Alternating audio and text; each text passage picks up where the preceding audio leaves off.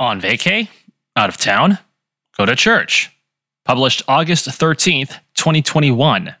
Written by Michael Coughlin. Why do we miss church? Whether they hold to the doctrine of the Christian Sabbath or not, Christians should universally believe in the significance and importance of attending church. Yet folks skip, miss church for all sorts of reasons, and most of them are bad reasons. One of the worst reasons Christians miss weekly worship is due to a vacation or travel schedule. I believe that Christians should make every effort to schedule their lives around the Lord's Day. Worshipping Christ in communion with the saints should be the focal point of your week, and everything else should fit in around that. If you follow that principle, you will never find yourself traveling all day Sunday and missing church, or lounging on the beach when you should be gathering corporately. A mind set on being ready to meet with God on Sunday with the saints will take the necessary steps on Saturday to not be too tired for church, for example. Let me exhort you to avoid this error in your practice for the following four reasons. 1. Go to church for the sake of your country. I am writing from the USA. Do any of the readers here think that the problems in our country are caused by too many folks setting aside time on Sunday for the Lord? Does anyone believe that prioritizing church attendance would have an ill effect on the good old US of A? we are exhorted to not forsake the assembling of ourselves in Hebrews 10, verses 24 and 25, as a way to provoke one another to love and good works. Since righteousness exalts a nation, and sin is a reproach to any people, we can trust that a good small step in being a useful contributor to your nation's righteousness is to leave behind any excuses and get to church each week even if it is not your own.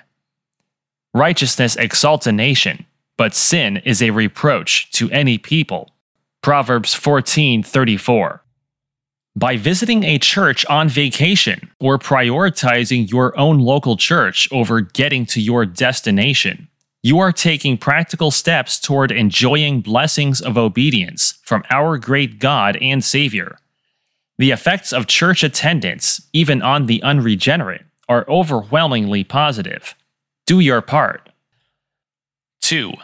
Go to church for the sake of your kids. Children learn more by watching their parents' behavior than their parents' words. When you skip church while on vacation, you are implicitly telling your child that God is not worth worshiping when you're out of town or out of your routine. They are learning that church and the corporate gathering are just things we do when they fit into our schedule rather than things we prioritize. You may have the love for God and strength in the flesh to not be pulled away by these periodic occurrences of forsaking the assembly of the saints, but your kids may not. They are weak and will be easily pulled away from godly things by the allure of the flesh. Set the example for your kids that you will find a church on vacation and they will never forget that when they are older. In a similar vein, you also positively influence your family when you prioritize church on vacation. Many people vacation with unsaved or even saved family who do not follow this precept. Your commitment and dedication to finding a place to worship on Sunday should convict saints and be an example to non believers around you of the importance of Christ in your life. 3. Go to church for the sake of the church. When you miss your local church assembly, your church suffers. You are a vital part of the body of Christ, and your gifts are necessary for the proper functioning of the body, specifically your local body. For you to work your schedule around your church's meeting time sends a message that you believe what you are doing every week with your local church is important and that you love the people there. Do all you can to be a part of your local church. If you must travel for vacation or work, see if you can do it on Saturday and then spend Sunday visiting a local church at your destination. Even you non Sabbatarians can see the benefit of that, I trust. When you are out of town and you visit a church, you are singularly encouraging that group of saints to carry on. You are showing a group of people that you prioritize assembling. In the process, you may be providing the necessary rebuke someone at that church needs. Additionally, you encourage the pastors and faithful members of that church simply by showing up. Who doesn't love to talk to the out of town guest at the fellowship meal or after the worship service? How many relationships have been built by people who dropped into a church and experienced the fellowship of the Spirit? I'll toss in a quick story. I vacationed in Nashville recently with my adult son. We found a Reformed Baptist church to attend. While I was there, I ran into a guy I had known on Facebook and through evangelism circles for over half a decade, but had never met. We had great fellowship together that day. This would not have happened except that I prioritized corporate worship that day. 4. Go to church for the sake of the Lord. Finally, and most importantly, gathering with the saints is a command of God. Whether you adhere to the Christian Sabbath or not, assembling with the faithful, hearing the word read and preached, taking communion, praying, and singing songs to the Lord are well understood to be elements of a weekly gathering. We should go to a church and worship wherever we are, because God has told us to do so, and avoidance is indicative of a heart not consecrated to God. Read the rest of Hebrews 10 after verse 25 to verse 31. That is, specifically in the context of forsaking the assembling of the saints, and ends with judgment. But a challenge for you now, dear Christian, is this Do you need a command from God to worship Him?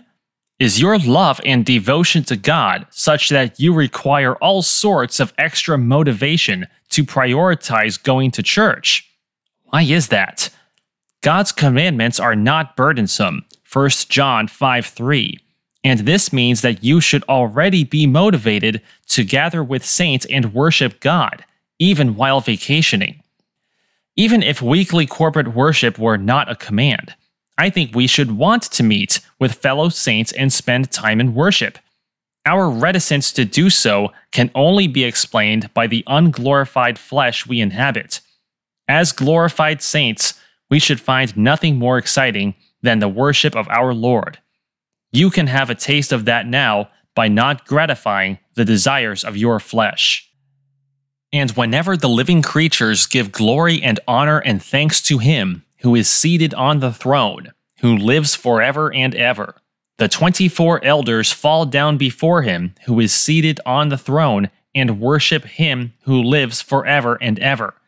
They cast their crowns before the throne, saying, Worthy are you, our Lord and God, to receive glory and honor and power, for you created all things, and by your will they existed and were created. Revelation 4, verses 9 through 11. Thank you for listening to Things Above Us Audio Edition. For more, visit thingsabove.us.